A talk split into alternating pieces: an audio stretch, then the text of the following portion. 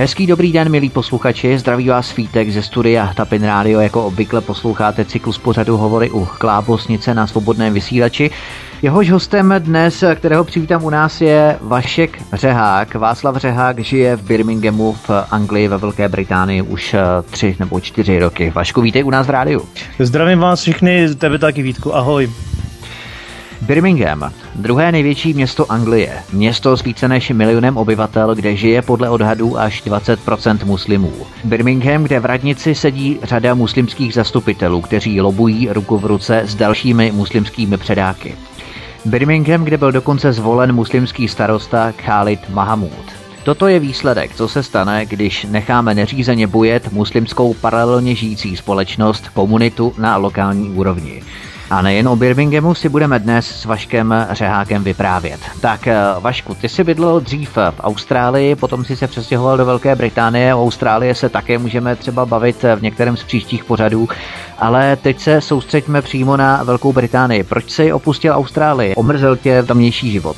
No snad ani neomrzel, bylo tam dobře, líbilo se mi tam, ale potřeboval jsem kvůli rodinným a osobním problémům se podívat zpátky do Čech. No a místo toho, abych využil vědomosti a znalosti, co jsem, kontakty, který jsem tam získal, tak jsem to všechno bohužel tak nějak zahodil a vrátil jsem se do Evropy. Šel jsem do Austrálie na postgradu, ale tenkrát nebylo možné MBA vystudovat jinde. Jenom v zahraničí, v Čechách to nešlo. Jo. A než abych seděl někde v Británii, v Americe, v Kanadě, ve Francii, francouzsky teda jako to bohužel, tak jsem si vybral Austrálii, protože jsem tam mohl být pěkně u moře, v pohodě, v teple, tak no a potom, když jsem se vrátil do Evropy, tak jsem chtěl nějak ty svoje znalosti, tak jsem to chtěl využít.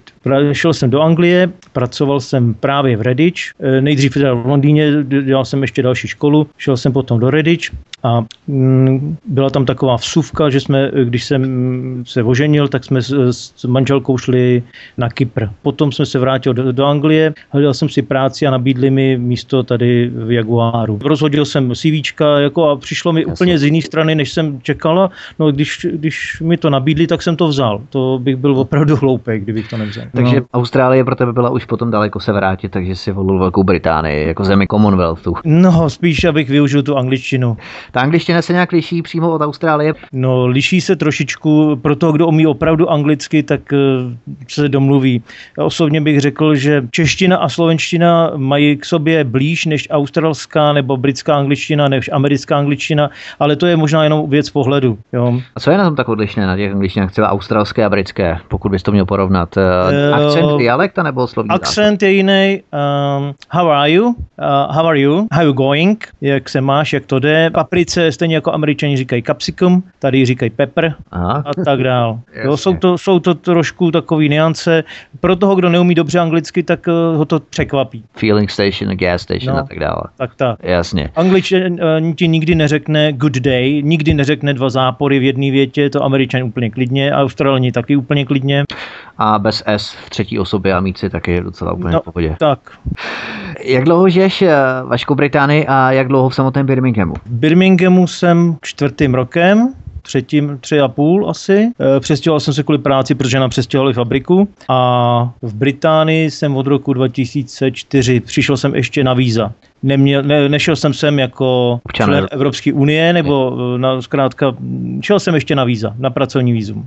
Jaké byly tvé začátky Británie? Jak jsi se aklimatizoval na jiný kontinent, v podstatě na jiné klimatické podnebí? Přijel jsem, byl jsem tady na jaře, byl jsem velmi opálený, jezdil jsem na bruslích po Londýnu, z té Austrálie jsem byl takovej trošku jiný. Takovej cool a free, říkáš, jo? No, přesně tak. Byl jsem taky mladší, byl nějaký ten rok míň. Jasně. A v tom Londýně to není obvyklé jezdit na bruslích, na inlinech v Británii.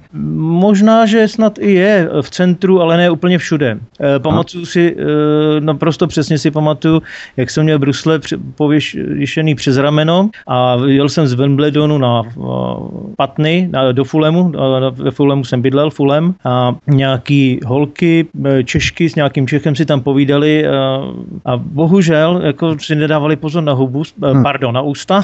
No a povídali si o mě a říkali něco v tom smyslu, podívej se, jak na nás kouká. A tak jsem jim potom odpověděl, že jim rozumím. A oni, kde jsem se tam vzal, takový vyloženě nečeský typ. To opravdu asi to nebylo pro ně úplně obvyklý, protože oni skutečně přijeli tenkrát z České republiky a začínali se rozkoukávat po tom Londýně na západě. No a já už jsem tam byl, neříkám jako doma, ale už jsem to zkrátka měl všechno ošahaný. Už jsem nebyl ze všeho vykulenej. No. Jasně. A náhodou s nimi nejsi v kontaktu, nevíš, kde jim konec. Netuším, kde jim je konec. Vážně netuším, kde jim je konec. Uh-huh. Tak pojďme k Birminghamu. Popiš nám etnickou rozmanitost Birminghamu, protože tady žije něco přes polovinu bělochů, Aziaté, muslimové, černoši, míšenci, dokonce i jeho američtí indiáni. Tak jak je to s procentuálním zastoupením všech zmíněných etnik v Birminghamu? Oficiálně, ale teď opakuju, oficiálně tady v Birminghamu žije 53,1% bílých Britů. Jo? 57,9% bílých obyvatel. Ale ten, kdo má permanent resident nebo resident permit, se to jmenuje anglicky, trvalý pobyt, tak toho řaději už do bílých obyvatel Britů. Takže mě tady řaději do White British. Jo, ty jsi skoro menšina už, nebo... Já už jsem prakticky skoro menšina. Proč se tady ty statistiky vedou? Protože tady v Británii jsou legální a jsou povolený. Uh-huh. To v Čechách jaksi etnicita se nemůže uvádět, nebo dokonce snad i nesmí, ale tady v Británii ano. Birmingham City Council, tak radnice, místní vláda, government, nevím, jak to nazvat, zkrátka takový ty, který to sledují, tak 26,6% jsou Aziati, ovšem pozor, rozhodně ne Japonci. To Japonci, Číňani, to ne, to jsou ty jiní Aziati. Ano, Blízký a Střední východ. Blízký a Střední východ, přesně, takže spíš jde o Pakistánce, Indy, Jemence, Iránce a tak dále. Černochů přes 10%, smíšený rasy, to opět jsme u Sudánců, Somálců, Nigerijců, z Ghany, Kamerunců. Jo, Senegal a tak dále. Senegal, no přesně tak. Od Mozambiku až po, nevím, kam všude. No a sice se může uvádět etnicita, ale ne už náboženství, ne už vyznání, protože to už by bylo špatný. Jo? Uh-huh, uh-huh. Každopádně oficiálně je přes 40% obyvatel v zdejších městách Birminghamu jsou imigranti. No a teď jsme u toho, teď je docela problém, protože tady je míchají dohromady legální a nelegální imigranty, všichni dohromady a drtivá většina z nich je zlegalizována, teď pozor, zlegalizována, takže sem přišli jako nelegální imigranti a ještě víc než polovina z nich je závislá na sociálních dávkách, na takzvaných benefitech, což je docela katastrofa, protože při tom množství, kolik jich je, tak Birmingham už skoro není to multikulturní centrum, to město, který by mělo jít příkladem, ale stává se tak nějak pro Angličany zlým snem. No. A jak je to s dávkami, respektive s financováním státu dávek do jednotlivých hrabství counties takzvaných? Narážím na to, jestli je to prováděno v rámci centrální úrovně, to znamená, že jednotlivé hrabství posílají peníze do Londýna a ten je potom následně rozděluje zpět, anebo každé hrabství si vydělává na v podstatě své sociálně potřebné, když to takto eufemisticky každé hrabství si vydělává na své sociálně potřebné, nicméně dostává rozděleny prostředky, protože by to třeba West Midland, to je tady hrabství West Midland, by to nezvládlo. Kousek odtud dolů na jih začíná Warwickshire, tam jenom přejdeš hranice a jiná část Redditch města, který je tady u Birminghamu, je to průmyslové město, tak část Redditch je čtvrť Studley, je ve Warwickshire a je to nepoměrně jiný. Úplně. To jako kdyby přišel do jiného světa. Jo? V jakém smyslu? Východní a západní Berlín. Tak bych to porovnal. Jo? Vážně. A nebo nahoře na East Midland směrem na Nottingham, tam je to taky jiný. Tady zkrátka Britové ti potvrdí, nebo ty lidi, kteří žijou ve Velké Británii delší dobu, tak ti potvrdí, že do Birminghamu až jako skutečně absolutně poslední možnost. No, já bych tam jsem asi taky nešel, kdyby nám nepřestěhovali tu fabriku. Jo, to bohužel. Rozumím. taky je tam asi poměrně lacinější náklady na živobytí, na bydlení a tak dále. Ano, je. Tak, vrátíme se k Birminghamu. Channel 4 natočil sérii dokumentů s názvem Benefit Street, kde poukázal na tragický výsledek bujení islamizace.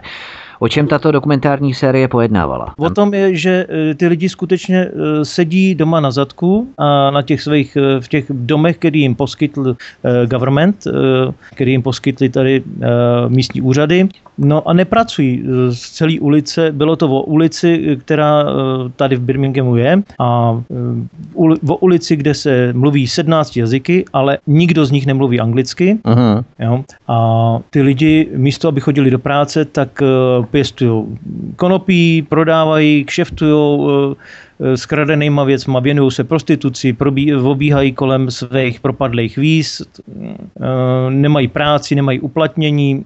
Prej to bylo značně nevyvážený, ta série, protože ukazuje ty lidi ve špatném pohledu, tak to říkali, no jo, jenomže jakým pohledu je mají ukázat, když on ten pohled jiný není. Jo? Že prej jsou diskriminovaný, protože nemluví anglicky, takže co s tím? Tak místo, aby s tím skutečně něco zásadního udělali, tak pro ně vymysleli, že výsledek toho pořadu té série je, že pro ty lidi vymysleli školy a budou je vzdělávat v angličtině, i ty, kteří jsou legální, i ty, kteří jsou nelegální. Zkrátka dostali všichni obrovský pardon a nechali je zkrátka v Británii, protože by způsobili obrovský problémy, myslím, politici by způsobili obrovský problémy, kdyby je chtěli z Británie, ty nelegální, to je zajímavý, kdyby je chtěli poslat pryč. Tam, kam patří, deportovat je. Jasně, takzvaně repatriovat, jak se říká. Repatriovat, bohužel, no. Ano, ano. Pojďme dále. Nyní nám skončil Ramadán před několika týdny. Zkus nám popsat, jak to vypadá, když se muslimská komunita aktivizuje v rámci modlení, například Small Heath Parku a dalších lokalitách v Birminghamu. Jak to vypadá, jak to probíhá? Probíhá to tak, že do toho Small Heath Parku bych teda doslova nedoporučoval nikomu, aby tam chodil. To je muslimská enkláva, kde probíhá už několik let největší oslavy Ramadánu v Evropě. A je to nebezpečná lokalita i mimo Ramadán? Já bych tam nešel. Já bych tam nešel ani s prominutím za zlatý prase. Teď nedávno jsem četl v novinách, že tam byl postřelen ve dne 5:30 večer, 6:30 večer, že tam byl postřelen. Zajímavý, jak může být někdo postřelen v Británii, když nikdo v Británii nesmí být ozbrojen, včetně policie. No nicméně stalo se, byl tam postřelen nějaký člověk, původně bílý Angličan, domorodý, byl střelen kýmsi do hlavy a policie pátrá, kdo to byl. Docela taková tragická, přežil, ale docela taková tragická záležitost, jak to, že se vůbec tohleto může stát. No a kde se to stalo? Ve Small Heath Parku. A na konci toho Ramadánu tedy to tam vypadalo jak? Scházelo se tam asi několik desítek tisíc muslimů? Scházelo se tam několik desítek tisíc muslimů. Tenhle rok by jich tam mělo být odhadem kolem 80 000. 80 000 lidí si tam kleklo směrem k Mece, modlili se, předváděli se. Nevím, co k tomu říct. To jde z toho hrůza. Doslova hrůza. Muslimové ve Velké Británii nevěří úřadům a policii. Mají strach, že by mohli být zatčeni, i proto podle výzkumníků z Birminghamské univerzity muslimští rodiče nenahlásili, že jejich děti odcestovali do Sýrie a přidali se k extrémistům. Tento výzkum provedli kriminologové dr. Imran Awam a dr. Surinder Guru. Uvedl to server Birmingham Mail. Jaká je situace v Birminghamu v oblasti uplatňování práv policií v samotné muslimské komunitě? Policie muslimské komunitě jde na ruku. Místní policie jim jde na ruku. Pravda, asi si všichni pamatují teroristický útok v Manchesteru. Paní, která o tom napsala. Kate Hopkinsová, abychom to Hopkins, ano. Kate Hopkins, která o tom napsala, byla obviněna z toho, že byla vyhozená z práce. No a já jsem si tady schválně vyjel, protože mě to zajímá určitý věci, tak jsem si tady vyjel, co k tomu říká šéf policie birminghamský Kate Hopkins, řekl, že neexistují žádná místa v tomto celém městě, kam naši pracovníci nebudou chodit, neexistují žádný no-go zóny ve městě Birmingham. No, to teda... Kapitán je pouze v jeho kanceláři a nevychází do terénu. a nevychází do terénu, přesně tak.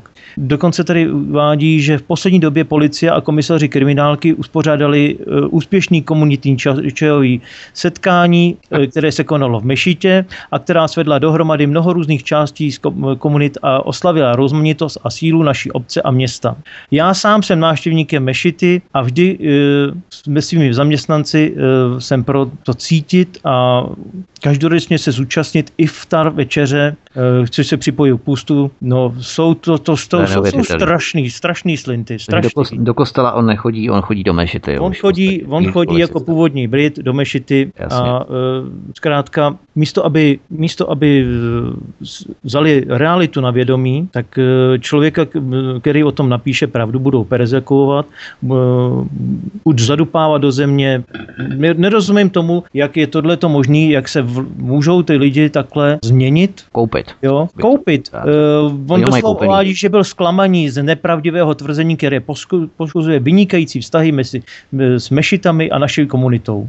Mám skvělý vztah s mešitou, jo? Myslí tím centrální mešitu Birminghamu. No, to jsou citace kapitána policie v Birminghamu. Můžeme uvést jeho jméno, máš ho tam?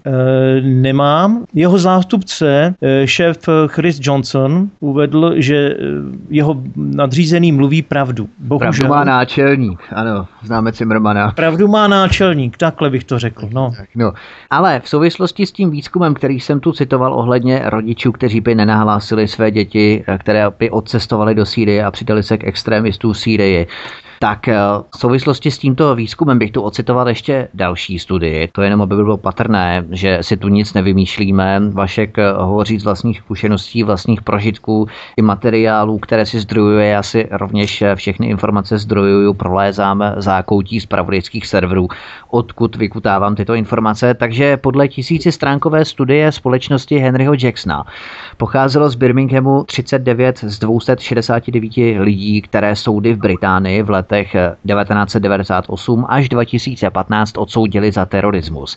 Z Birminghamu byla i dvojce mužů, které soud v prosinci 2016 poslal do vězení za podporu terorismu, protože předali peníze Mohamedovi Abrinimu, podezřelému z podílu na atentátech ve Francii a v Belgii.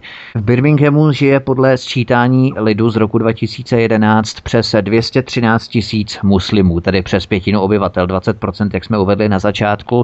Jak vysoké tam panují obavy z etnického rozdělení obyvatel, protože základní sledování zní, že pokud je muslimů na lokální úrovni 7% a více, tak začínají agresivně vymáhat ústupky na většině, ale v Birminghamu je jich přes 20%, tak to už musí být docela síla. Tak jaké to je? Zkus nám popsat takový průběh běžné pochůzky, třeba u obchodního centra Bullring v Birminghamu, ulice jako Bull Street nebo High Street, ale i s podrobnostmi, které tobě přijdou třeba naprosto normální, běžné, ale které my si v Čechách třeba nedokážeme představit tak úplně. Pokud by běžný Čech, který nemá zkušenosti z návštěv těchto míst, šel po těchto ulicích, o kterých jsi mluvil, pokud by šel na ten Bullring, tak by ho pravděpodobně velmi, velmi překvapilo, že nepotkává moc pěkných blondýnek. Spíš ženy, které jsou zahalené v čádoru nebo nikábu, nosej, opravdu mají průzor pro oči, některý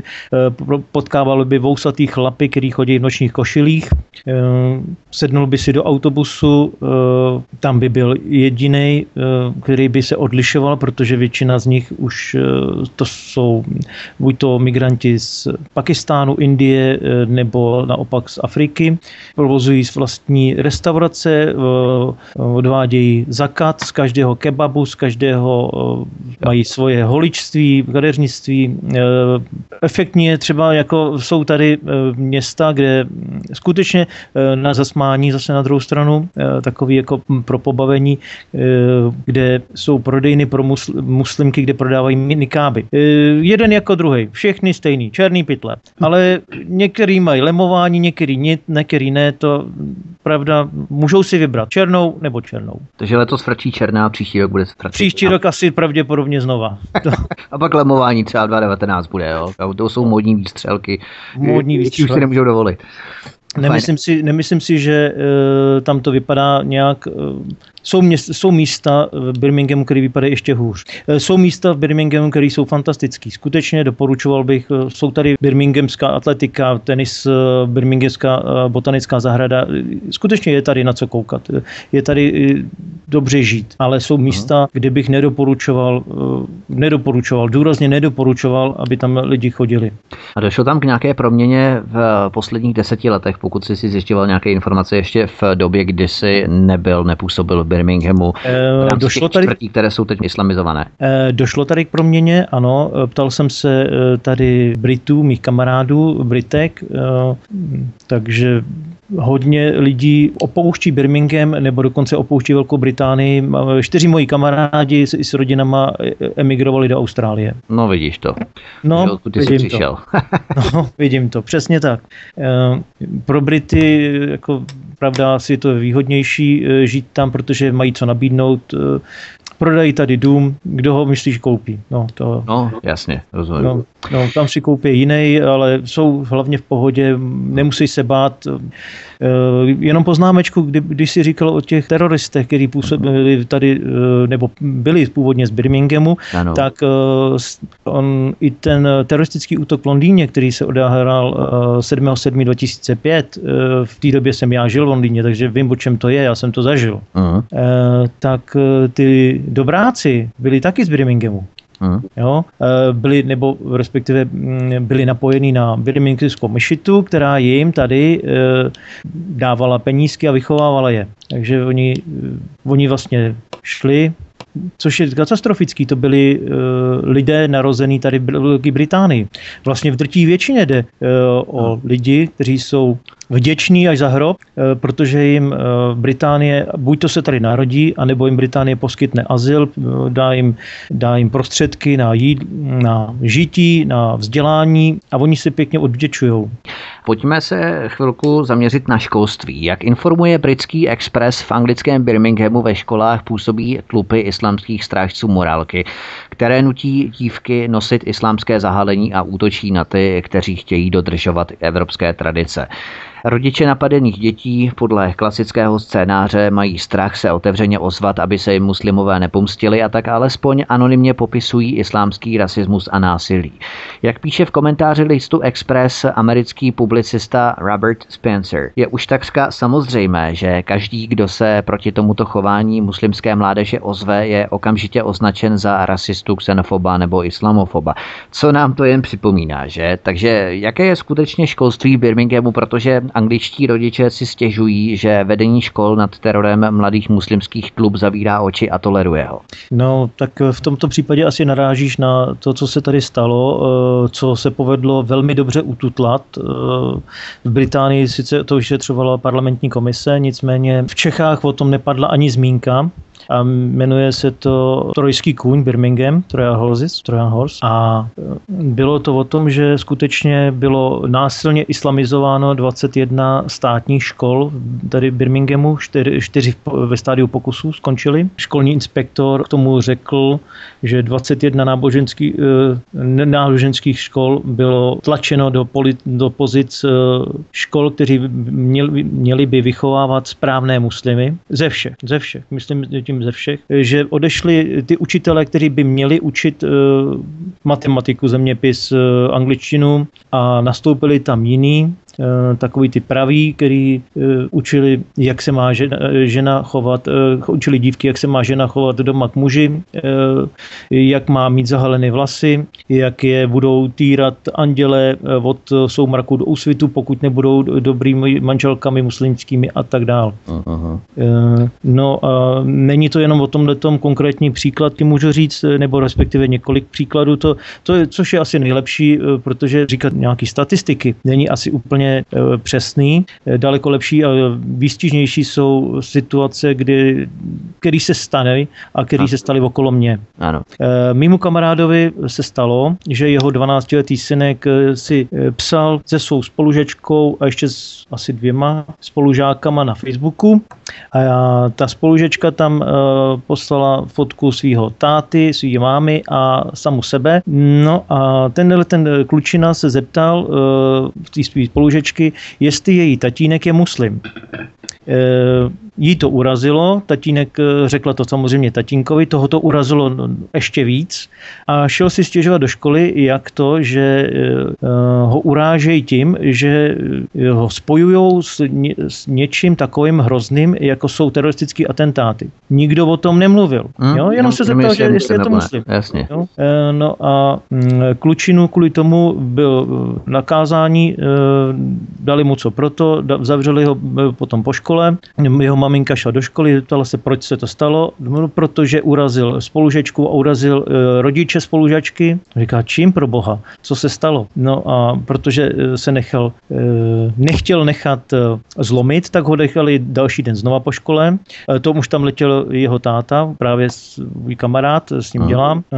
Tam mu řekli, že urazil s rasovým podtextem tátu svých spolužačky a jak by se jemu líbilo, kdyby někdo mu říkal, že on je křesťan, že on je katolík. On říkal, no tak já jsem křesťan katolík, bože, tak co, jako mně se to nevadí. Mně to přece nevadí. A no a jak by se vám líbilo, kdyby vás někdo označoval za Poláka? Vždyť to je rasismus. On říkal, no ale já jsem Polák, to není problém. Jako vystudoval tady Birminghamskou univerzitu, pracuje u nás a oni říkali, no jo, ale označení národa, to je v pořádku, tak může být, ale vy nemůžete označovat náboženství. Vy ho tím, jak si tlačíte do pozice, která se mu nelíbí a v který on nechce být. Tak nechce být muslim teda, jo? No, já jsem říkal, jako já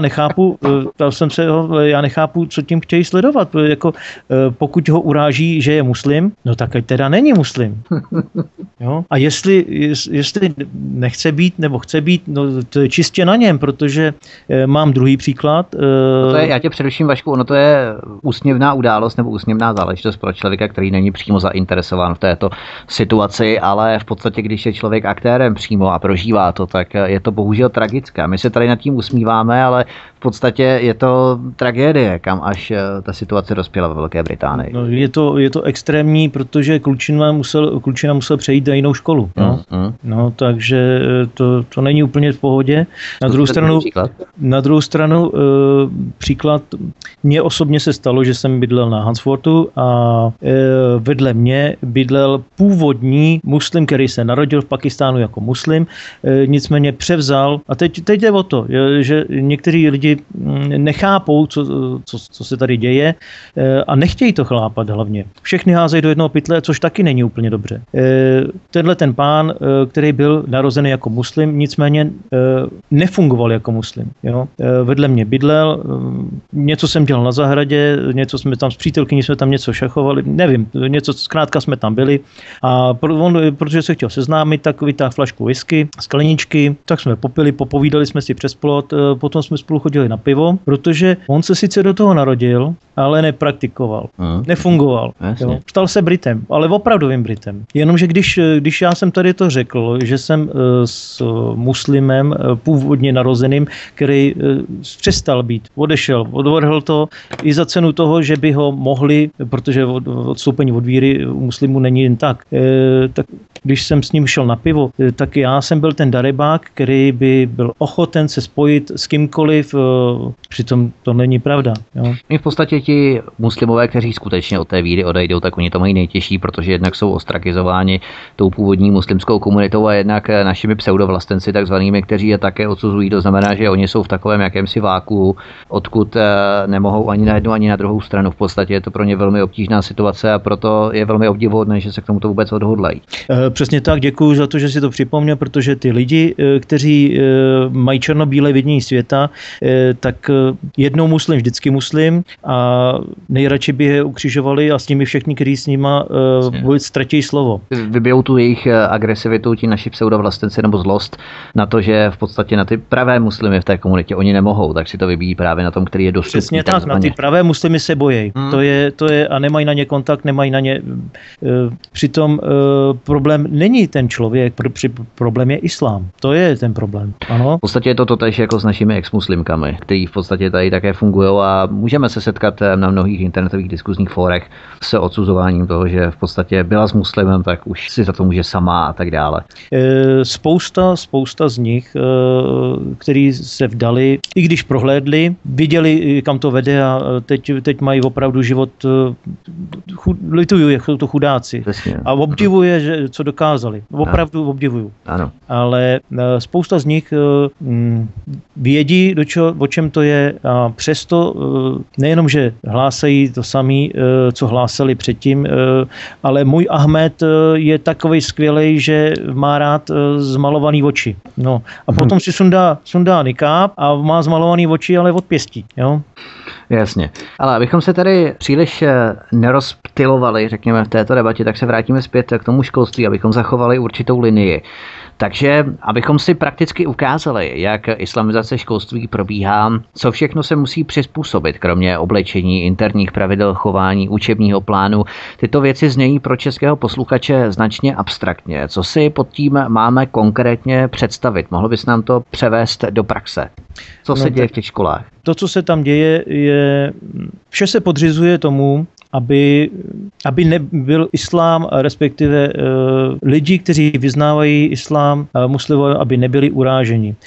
Což znamená třeba to, že děti si nemůžou ohřát, dostanou oběd a nemůžou si ohřát mikrovlnce, protože si v té stejné mikrovlnce ohřívají oběd muslimské děti. Aha. Takže jim to neohřejou, ani jim to neohřejou. A to není jen v základní škole, to je třeba i ve školkách. Ano, to dělají, a pozor, to nedělají muslimky, ale to dělají Britky, učitelky. Aha. Až tak ta tolerance zachází, že to, jak to říct, to už není o toleranci, to je o přijetí podřízené role. Ano. Syndrom týrané ženy v podstatě. Ano. Mm. Jo. A teď jsme u toho, další problém je vzdělání. Vzdělání jako vzdělanost, obsah, penzum vědomostí je někde jinde, protože ty děti nemají dobrý základ. Bohužel musím říct takhle, jak to je. Tak jak si za tu dobu, co jsem ve Velké Británii, už se dvakrát snižovala úroveň náročnost státních maturit. Bydlel jsem jeden čas vedle jedné střední školy a tam bylo napsáno, až 80% našich žáků dojde k maturitě. No, ani slovo o tom, kolik jich odmaturovalo. Ale až 80% dojde až k maturitě. No. Bydlel jsem potom vedle druhé školy a počítali jsme, já vím, že to vypadá hrozně, ale počítali jsme žáčky, kolik původních Britů v té škole jde a kolik jde nových Britů, přistěhovalců. Uh-huh. Tak, technicky čistě kalkulativně. Čistě kalkulativně. Hmm? Tak 30. každý 34. byl bílej Brit. Aha. No, protože těch dětí, oni mají zkrátka hodně dětí. Oni mají hodně dětí a ty děti někam chodí do školy, je základní školní docházka povinná, takže musí do té školy chodit. Takže tam chodí.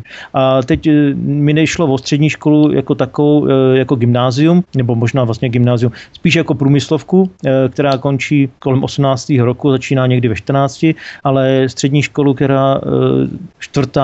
třída a potom začíná ta dlouhodobá střední škola. Jo, jestli rozumíš, co tím myslím. Na střední škola na 8 let, nebo kolik to je. Jo. Ale abychom neodbíhali příliš a nerozměňovali to, tak hodiny tady ve škole začínají citacemi z Koránu, arabština se stává povinným předmětem. Musí se účastnit hodin islámu i nemuslimské děti? Nemyslím si, že je to ještě teď.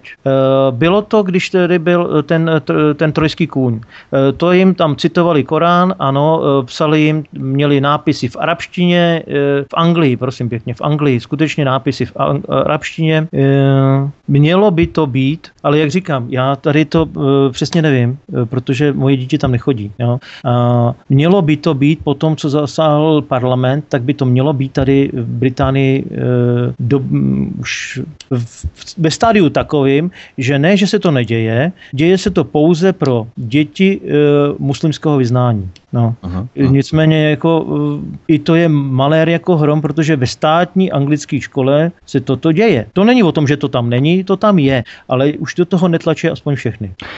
V jakých školách si myslíš, že tato islamizace proběhne nejsnadněji? Určitě škola v oblasti obývané mnoha muslimy, početnou muslimskou komunitou, to je celkem logické, ale jaké jsou ty nástroje nebo mechanismy, které muslimská komunita používá, aby školu postupně islamizovala? Pokud bychom měli poskytnout nějaké bezplatné rady našim ředitelům, kteří musí čelit třeba nějakým proislámským aktivistům, neziskovkám tady u nás v České republice, náražím právě na tu zprávu Trojan Horse, trojský kůň v Británii. O jakou zprávu tady šlo a jaké tam byly popisovány ty nástroje a mechanismy, jak postupně islamizovat ty školy konkrétně?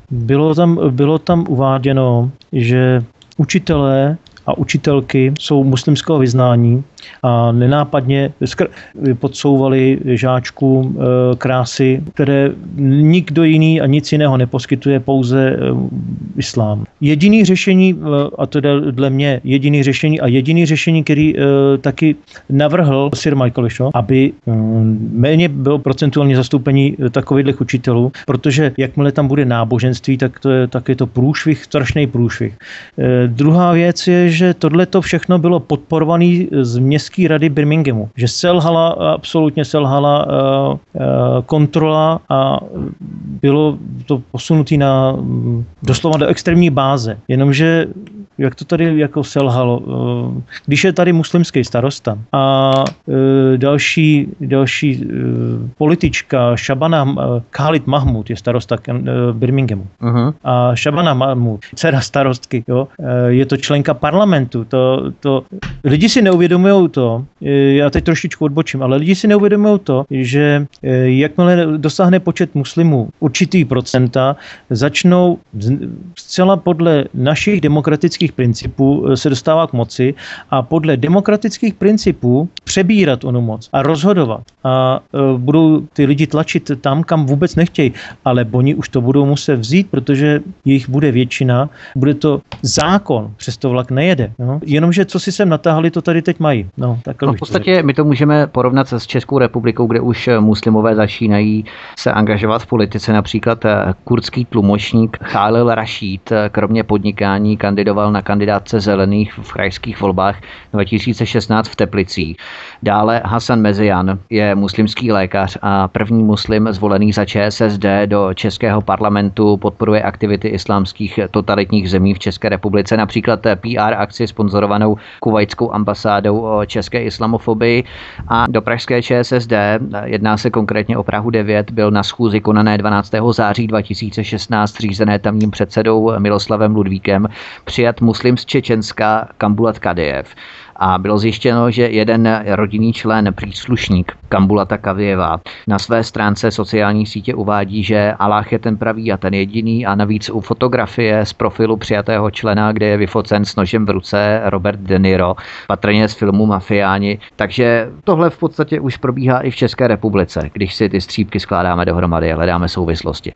To jsou docela tristní věci, docela hrozný, protože oni skutečně dosáhnou určitého procenta, stejně jako to bylo tady. Birmingham nikdy nebyl přece muslimským městem. Birmingham byl britským průmyslovým městem, druhým největším. Bydlel tady birminghamský šerif, který třeba se vypořádal, pravda, s Robinem Hoodem v Nottinghamu. Ano, bylo to tehdy už druhý největší město, bylo to echt britský město. Tak čím horší škola ve smyslu kvality jak pedagogické, tak i samozřejmě kvalita žáků, tím bude snadnější ji ovlivnit, v podstatě převzít. Pak je třeba získat radikálně islámské rodiče v té dané oblasti, kde ta škola má být postupně islamizována.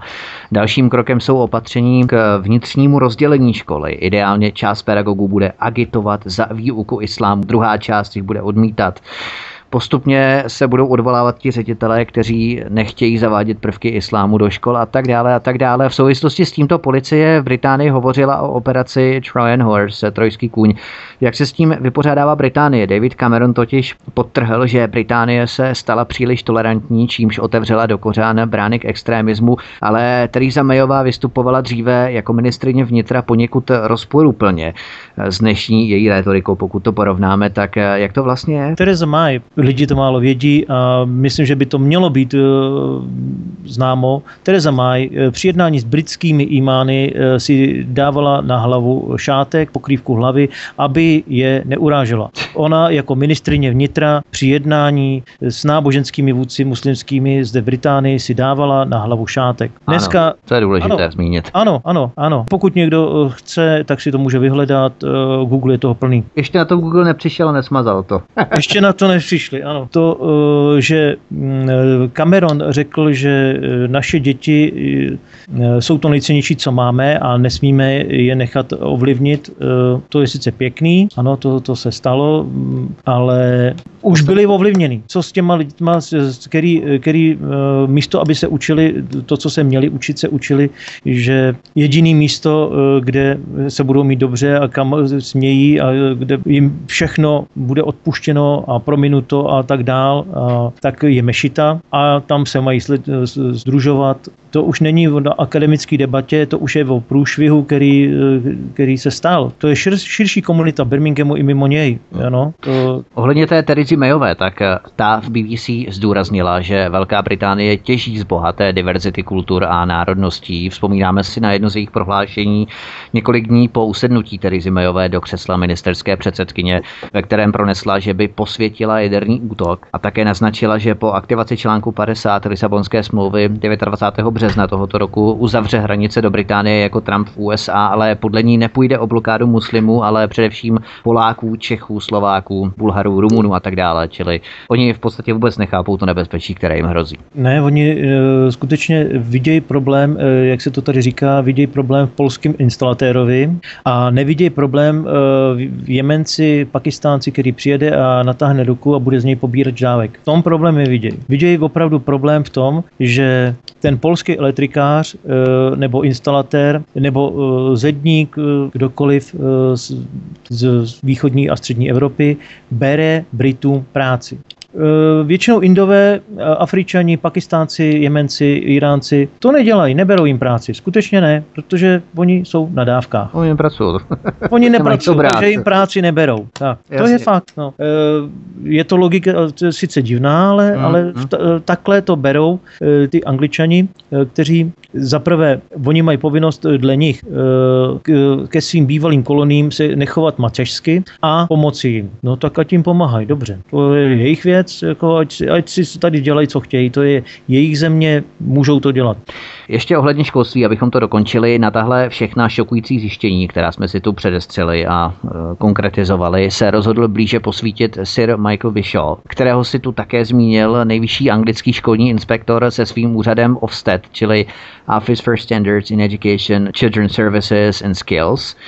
A oni prozkoumali 21 škol, v první etapě převážně v Birminghamu, a oni dospěli v podstatě k tomu, že jen 3 z těch kontrolovaných škol dodržovaly národní učební plány a dalších 13 bylo vyzváno k dodržování existujících standardů.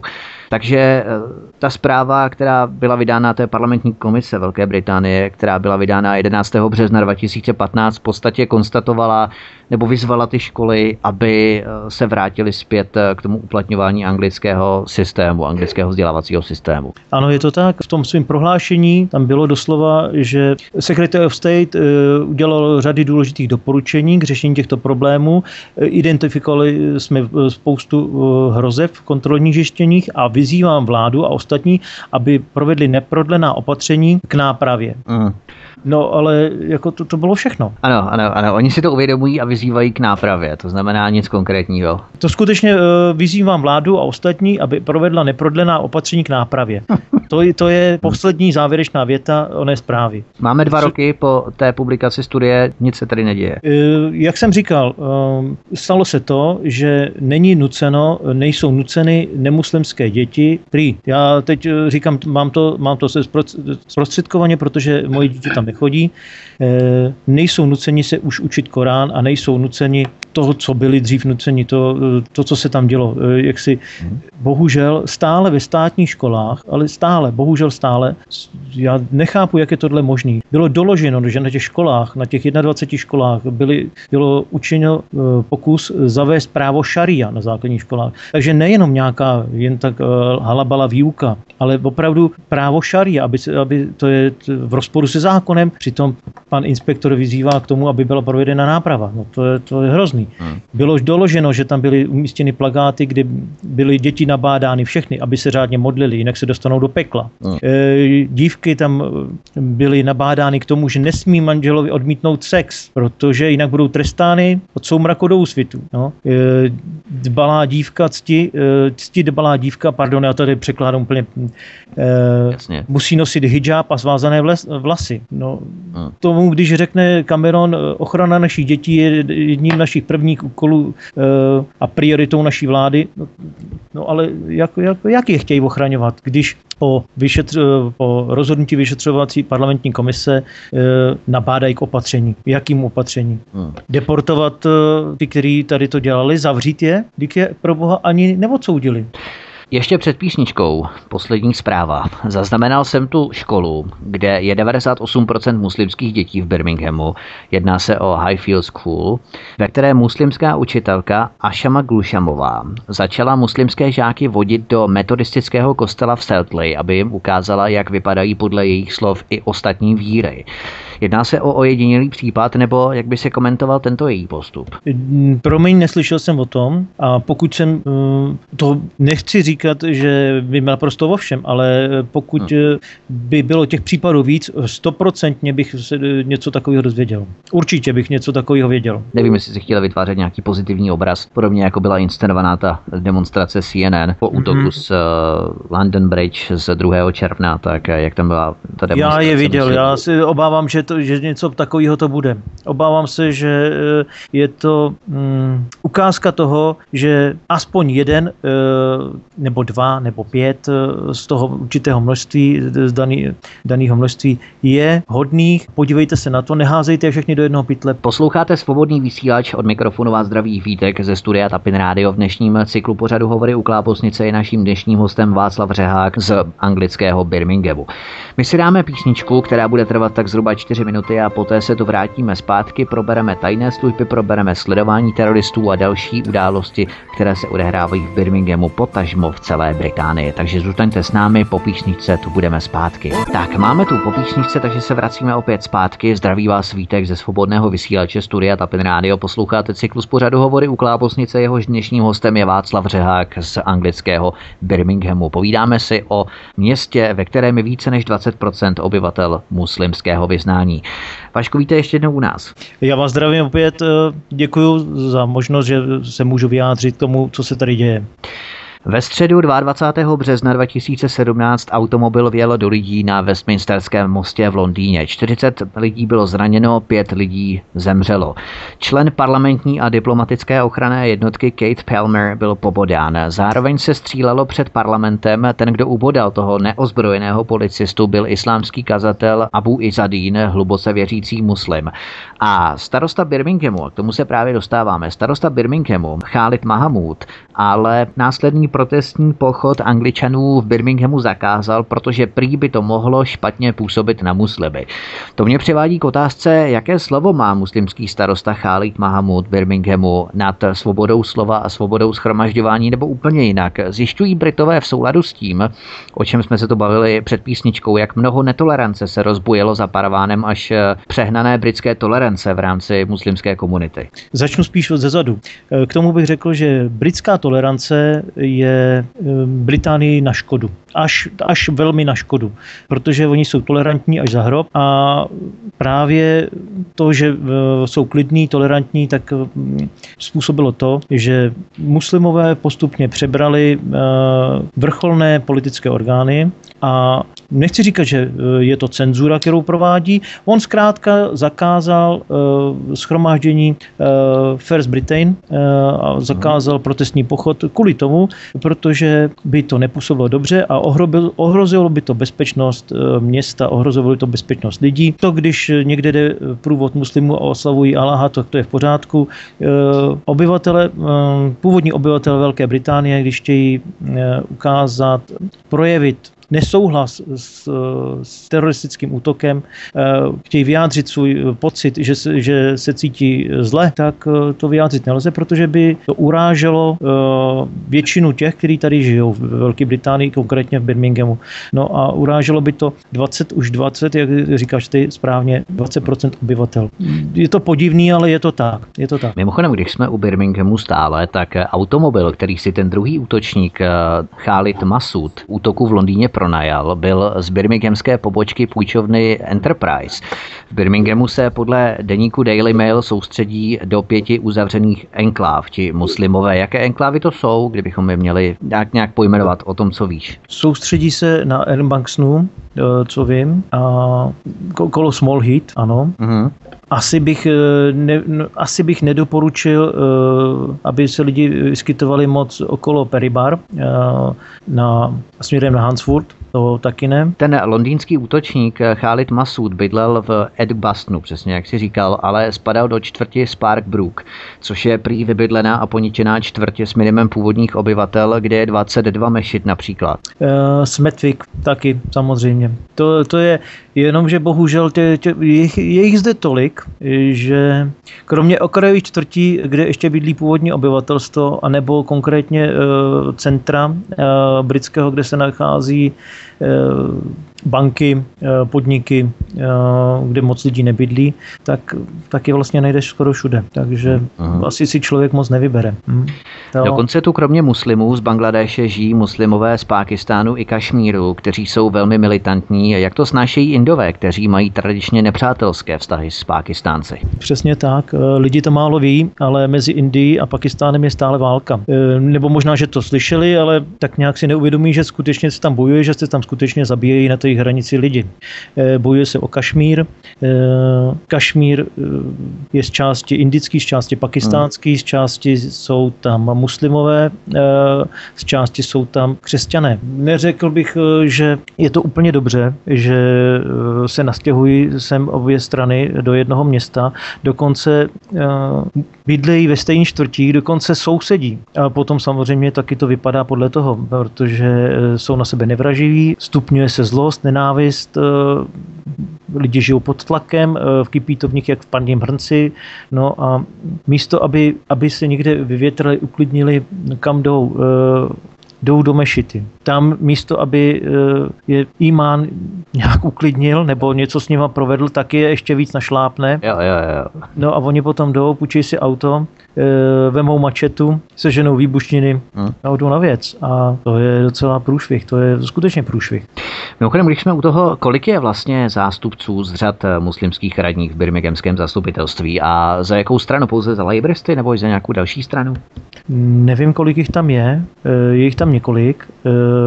Jména si nepamatuju, protože nemám zájem na tom, abych se s nima přátel nebo věděl. Taky ne, ale je dobré je mít pod drobnohledem. Je modré mít pod drobnohledem. Jsou to bohužel socialisti, Laboristická strana práce, kam nalezli. No. Vyložená ještě sociální demokracie, pokud bych to sociální demokracie. Prosím tě, můžu ti k tomuhle něco říct? Ano.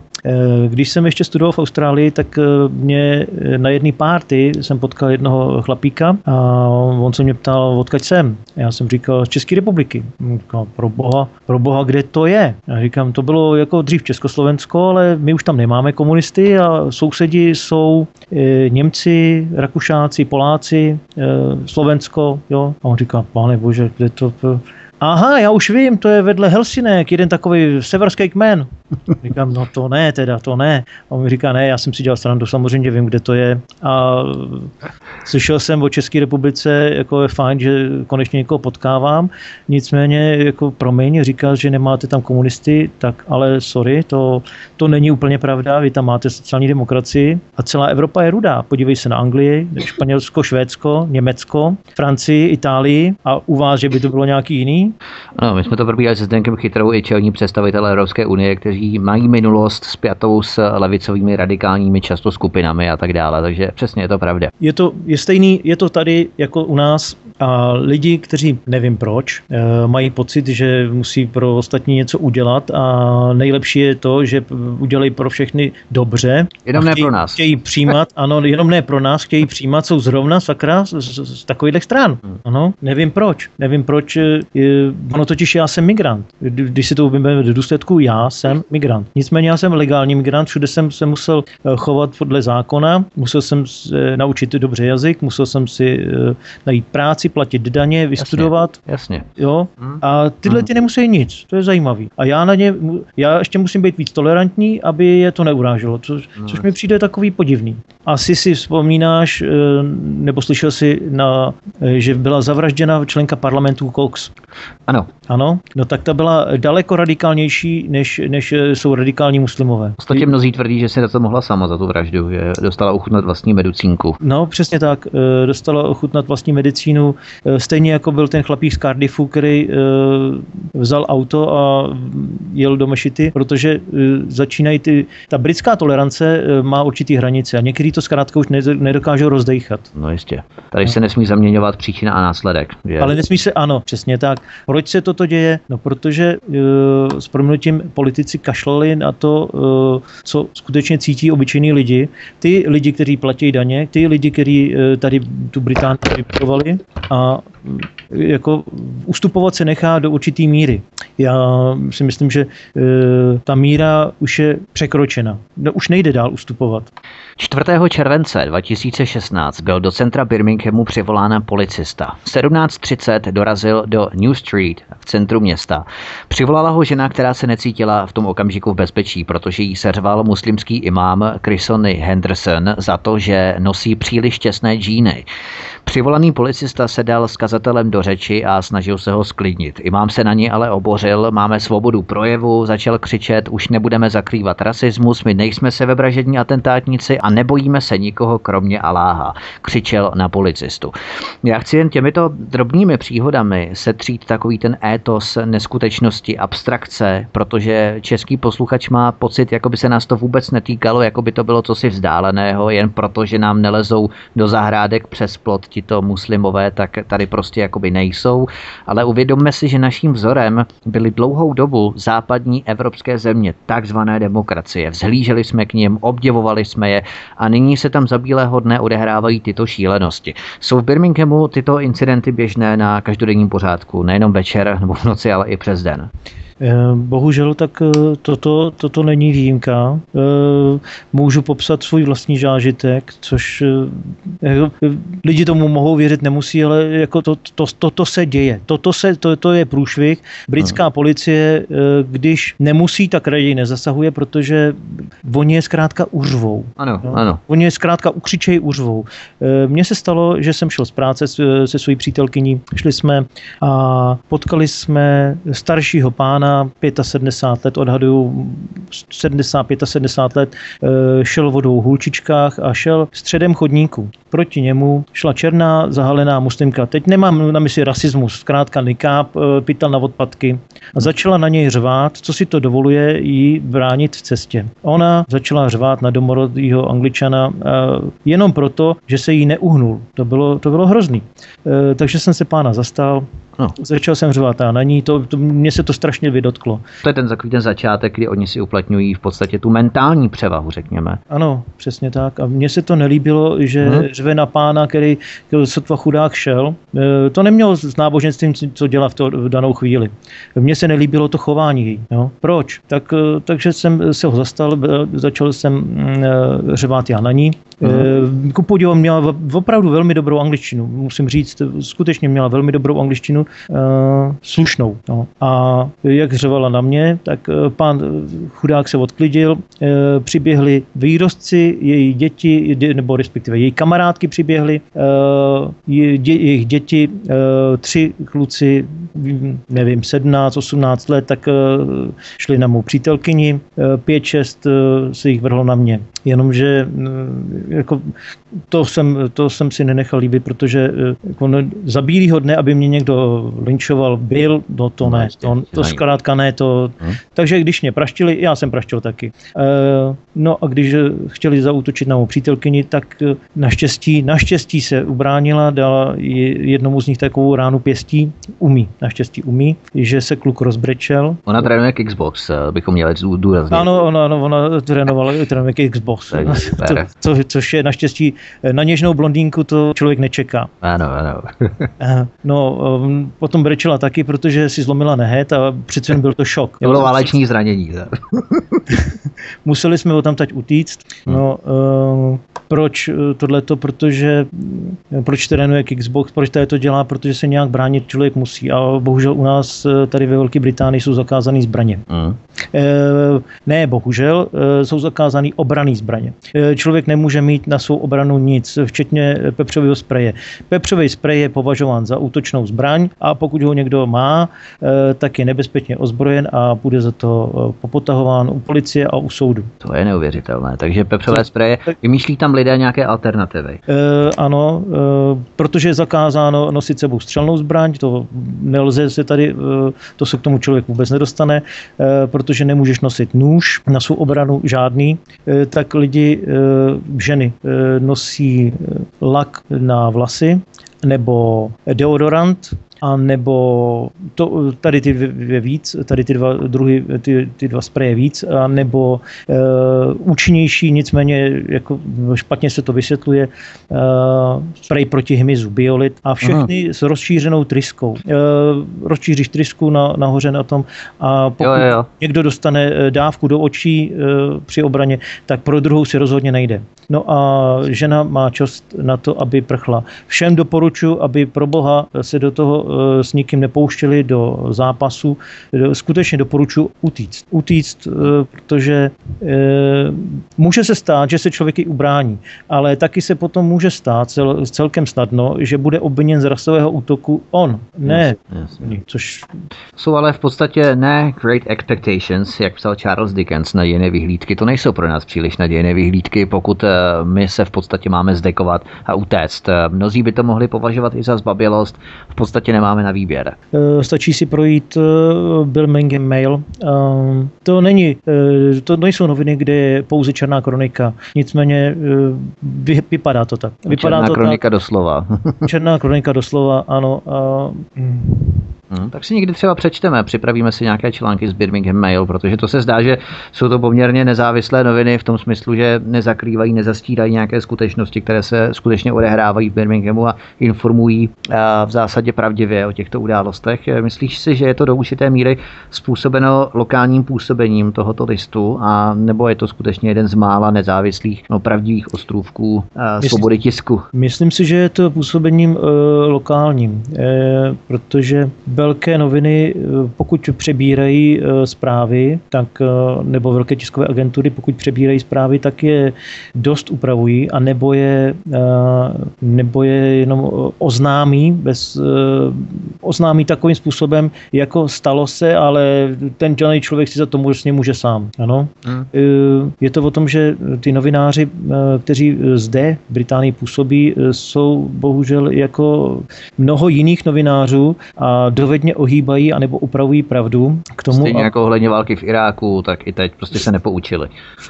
Protože vidějí ten svět jinak, vidějí ho tak, jak ho chtějí vidět, a ne tak, jak se to skutečně děje. Co se skutečně děje? Novináři ve velkých médiích BBC, Sky News uvádějí fakta plus své komentáře. Kdyby ty komentáře tam nedávali, tak by to bylo by to nestranný, tak by to bylo v pořádku. Bohužel. To se dělá tady také, to je totiž zprávy plus komentáře, jakýsi hybridní novinářský žánr, který v podstatě vůbec neexistuje. Nelíbí se mi to, ale co s tím mám dělat? No? Je to nařízený z Evropské unie, konkrétně v České televizi vím, že bylo oznámeno, stejně tak samozřejmě tady ve Velké Británii, že Evropská unie určila úhel pohledu, no a ty novináři se ho drží.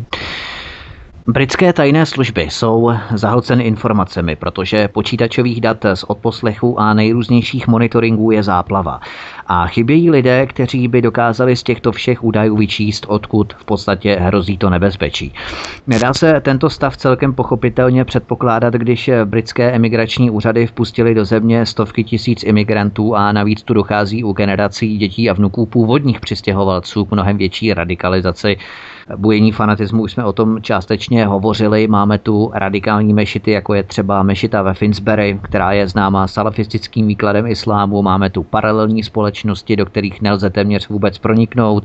Takže teď britské tajné služby pláčou celkem zbytečné tím stavem, který zrovna panuje v Velké Británii. No, to máš pravdu. Je to mešita ve Finsbury Park v Londýně, samozřejmě hned vedle taky Leighton, kousek na Tottenhamem, tady centrální mešita Birminghamu. Uh-huh.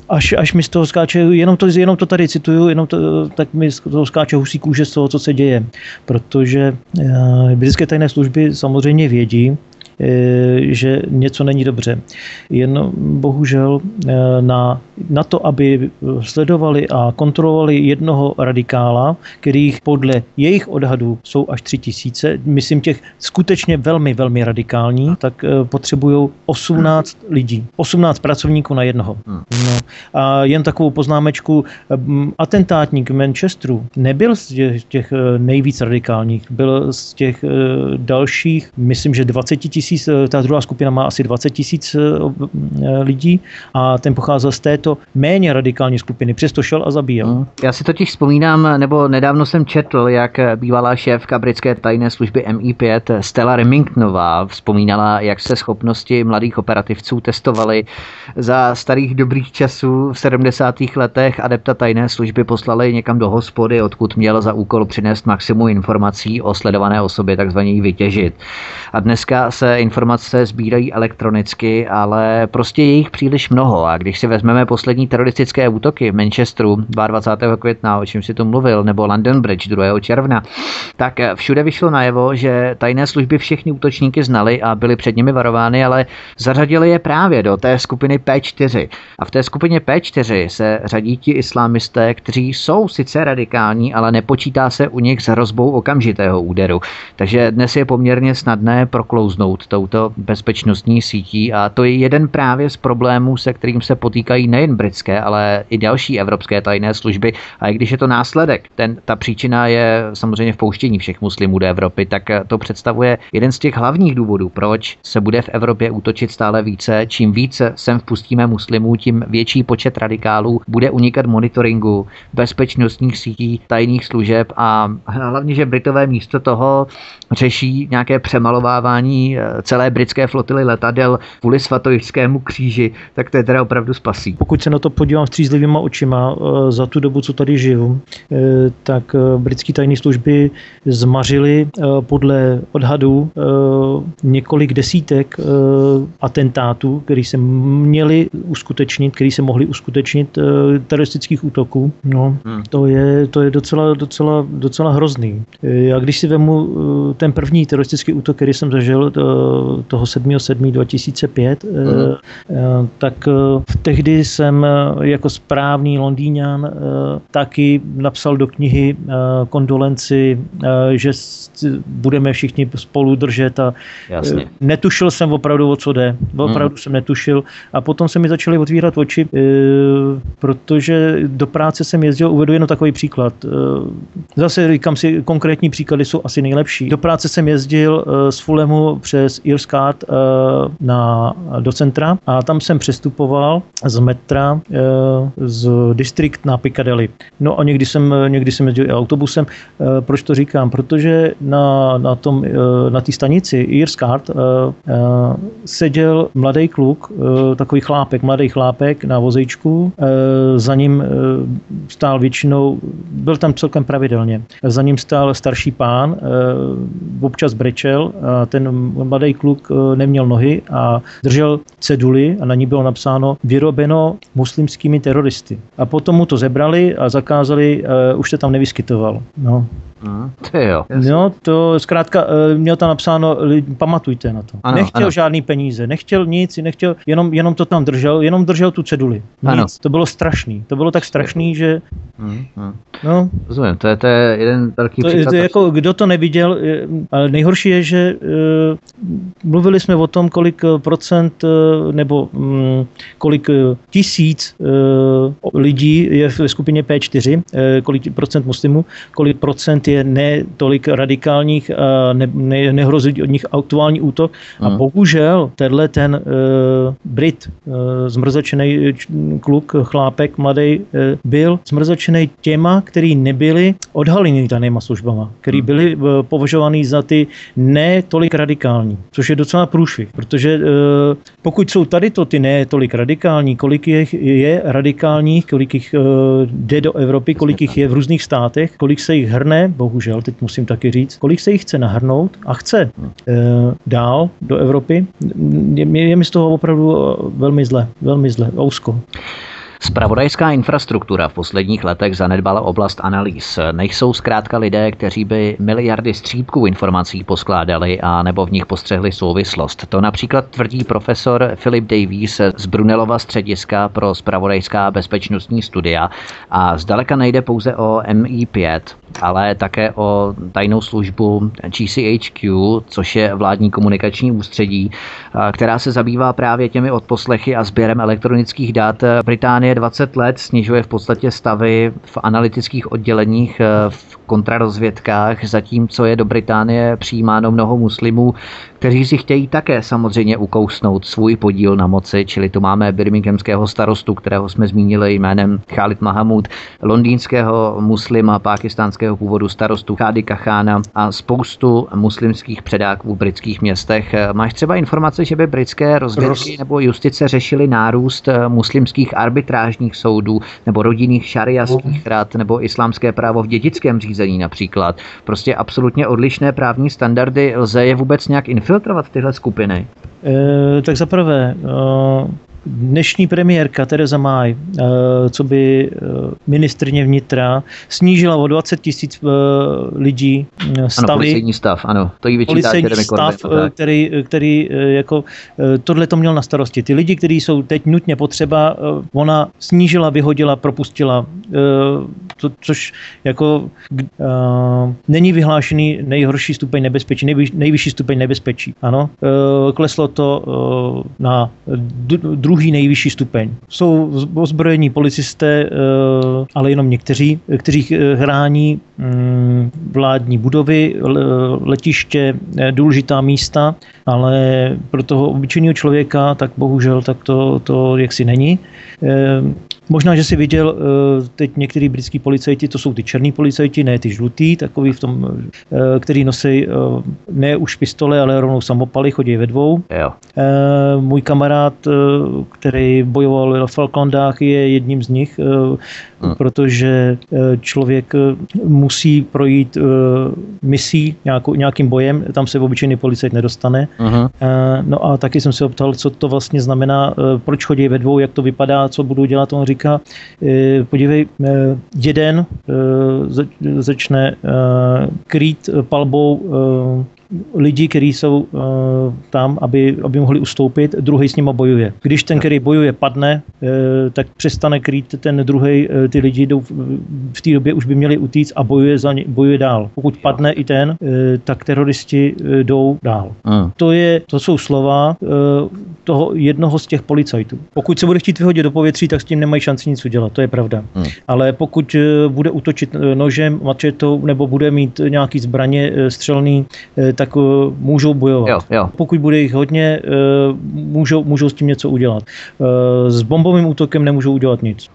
Pokud bychom si měli nebo rozebrat ty jednotlivé kontrarozvědky, podívat se na ně detailněji, tak MI5 má zhruba 4 000 zaměstnanců a tady se analýzám nevěnuje ani čtvrtina operativců z nich, to znamená ani 1000, necelý 1000. MI6 má 2500 lidí, ze kterých se analytické činnosti věnuje zhruba 100 analytiků, což je tristní. A potom zmíněná GCHQ, kterou jsme zmiňovali, ta má cirka 8000 zaměstnanců, ale na ně se právě valí ten vodopád dat. A potom to máme vojenské zpravodajství, kde se počet analytiků od dob studené války snížil ze 600 na zhruba 400 a poslední vládní společná zpravodajská skupina má 35 lidí. Takže máme tu spojení umělé umělé inteligence se špičkovými algoritmy, různý, já nevím, vyspělý systém analýzy dat pro identifikaci teroristů, ale tato veškerá mašinérie nebo aparát prostě nestačí. Ty několik let v Birminghamu žiješ, máš pocit, že tam dochází k vymykání se kontroly nad muslimskou komunitou, nebo dokonce, že by se jim úřady naprosto vyhýbaly z obav před vyvolání nějaké agresivní reakce. Když to srovnáš s tvým příchodem před 3-4 lety a současným stavem, myslíš, že ta situace tam graduje, eskaluje dál? Tak já zaprvé řeknu, že srovnám to, co se děje dneska s tím, když jsem byl do Británie přišel. Tak je to neporovnatelné. Doslova neporovnatelné. Pokud srovnám situaci, která byla, když jsem přišel do Birminghamu, když jsem se přistěhoval sem, se situací, která je dnes, ano, situace se horší. Horší. Otázka byla, nebo ptal si se, zda úřady něco dělají s tím, aby nebyli lidi hned prvním cílem. Británie má vyspělý kamerový systém a velmi sofistikovanou techniku, jak daného člověka vysledovat softwarem kdekoliv. Protože tady face recognition, ne? Ty rozpoznávání obličeje. A rozpoznávání obličejů, ano, přesně tak. A nedělá to člověk, protože to samozřejmě nemůže zvládnout, to nejde. No jasně, jasně. Ale protože jsou kamery absolutně všude. CCTV jsou všude, opravdu. Každý autobus má, odhaduju, 6-8 kamer uvnitř. Všude jsou na ulicích kamery, ve všech objektech, myslím, bankách, vládních budovách, všude jsou kamery, všude. Takže ano, ty lidi jsou dohledatelní, jenomže bohužel jsou dohledatelní většinou vždy až po činu. Což jako, oni potom zjistí, že někdo někde bouchnul, že někdo něco někde proved, ano, vemou zpětně jeho obrázek, jeho podobiznu a dohledají ho, odkaď to bylo. Potom jdou, můžou zatknout několik, jako se to tady dělo, dokonce i na ulici, tady byla přestřelka policie, pardon, to nebyla policie, to byla MI6, to byli vojáci, kteří tady zatýkali ze 12 zatčených, kteří evidentně byli ve styku s teroristou, s Khalidem Mahmoodem. Jich zase 12 pustili. No, tak. Co k tomu říct? No.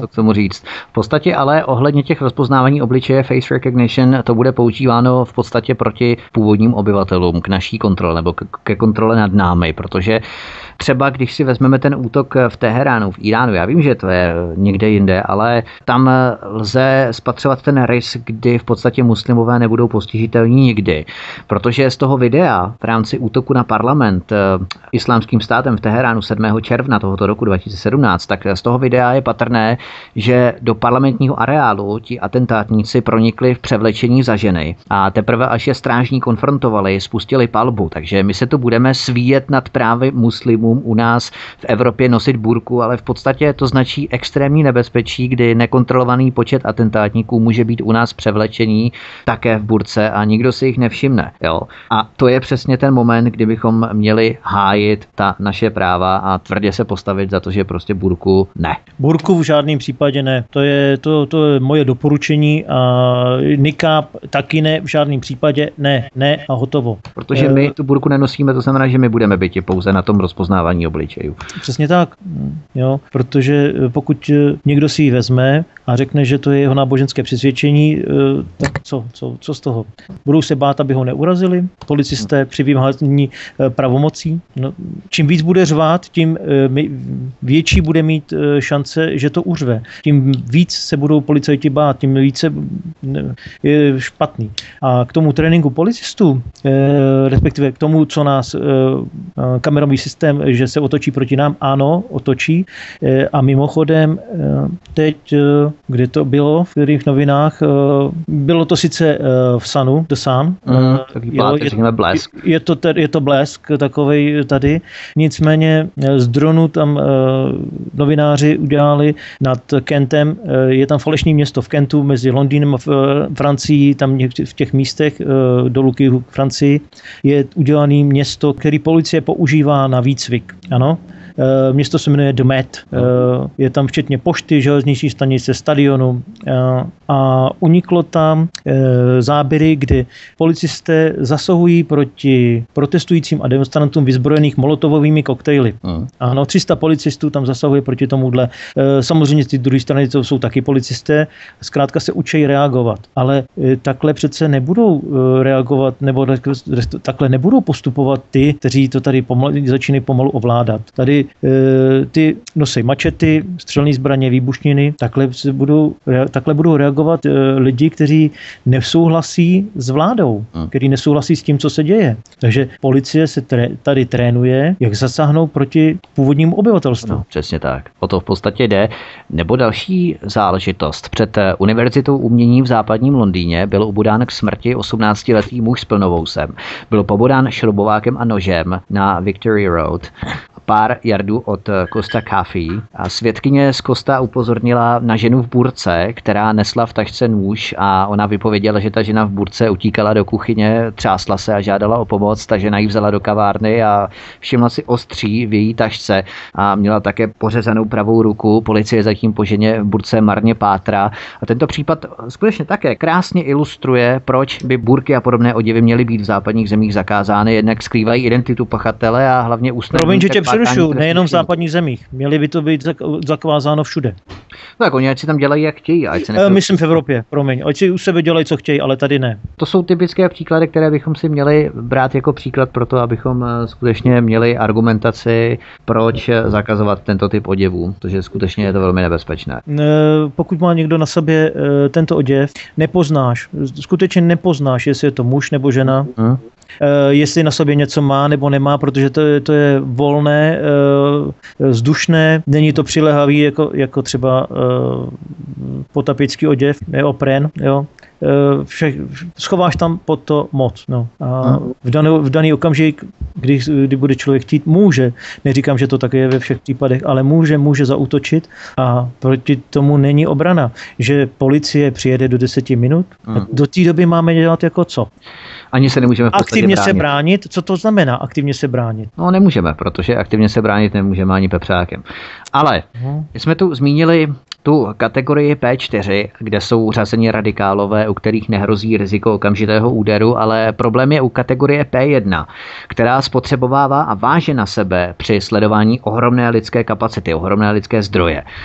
Jak si říkal, na jednoho člověka 18 operativců, ale celkově evidují tedy, jak jsme si řekli, britské tajné služby 3000 nebezpečných islamistů a momentálně probíhá hloubková revize metod, kterými se určují a permanentně aktualizují bezpečnostní priority tajných služeb, tak uvidíme, zda to k něčemu pomůže, ale jisté je, že pokud Británie díky nezodpovědným politikům bude přijímat další tisíce muslimů, tak se všechno bude házet na tajné služby, kontrarozvědky, které za to v podstatě nemohou. Mohou za to indolentní politikové, kteří tento nárůst svým konáním v podstatě vyvolávají. Ano, je to tak, samozřejmě mohou za to politikové a jak je jejich dobrým zvykem, přesunou problém na někoho jiného a řešení nechají také na někoho jiného. Potom budou říkat, my jsme proto přece udělali maximum a podívejte se, jako, co s ním máme ještě teď víc dělat, už to nejde, už to tak je, už si musíte zvyknout. No, to by bylo takové zakončení našeho dnešního rozhovoru. V podstatě tu příčinu, nikoli následek, bychom měli hledat právě v politicích, případně v těch, co za nimi stojí v zákulisí a kteří je instruují, jaké zákony, jaká opatření mají aplikovat pro další směřování nejenom tedy jednotlivých členských zemí Evropské unie, ale Evropské unie samotné. Hovořím o bruselských europoslancích zejména tedy. Tak Vašku, já ti moc děkuju za tvůj čas. Byl to velmi výživný, hutný rozhovor na informace a věřím, že se u mikrofonu Svobodného vysílače setkáme někdy příště a můžeme si popovídat nejenom tedy o Velké Británii, ale třeba o Austrálii, kde si strávil také nějaký čas. No, já ti také moc děkuju a určitě se budu těšit na příště. Tak vás pěkně zdravím, ahoj. Poslouchali jste Svobodný vysílač studio Tapin rádio, jehož dnešním hostem v rámci cyklu pořadu Hovory u Klábosnice byl Václav Řehák z anglického Birminghamu. To jsou neocenitelné informace přímo od zdroje, přímo od člověka, který žije uprostřed islámské komunity. Tak to by bylo vše. My vám, vážení posluchači, rovněž děkujeme za pozornost, že jste si nás poslechli. Tento a samozřejmě i další pořady Svobodného vysílače si můžete stáhnout nejen v archivu Svobodného vysílače na stránkách svobodný-vysílač.cz, ale samozřejmě si ho poslechnout i též na kanále YouTube. Pro dnešek je to vše. Zdraví vás Vítek, který vám přeje příjemný poslech dalších pořadů Svobodného vysílače a zároveň se s vámi těším příště opět naslyšenou. Hezký zbytek dne.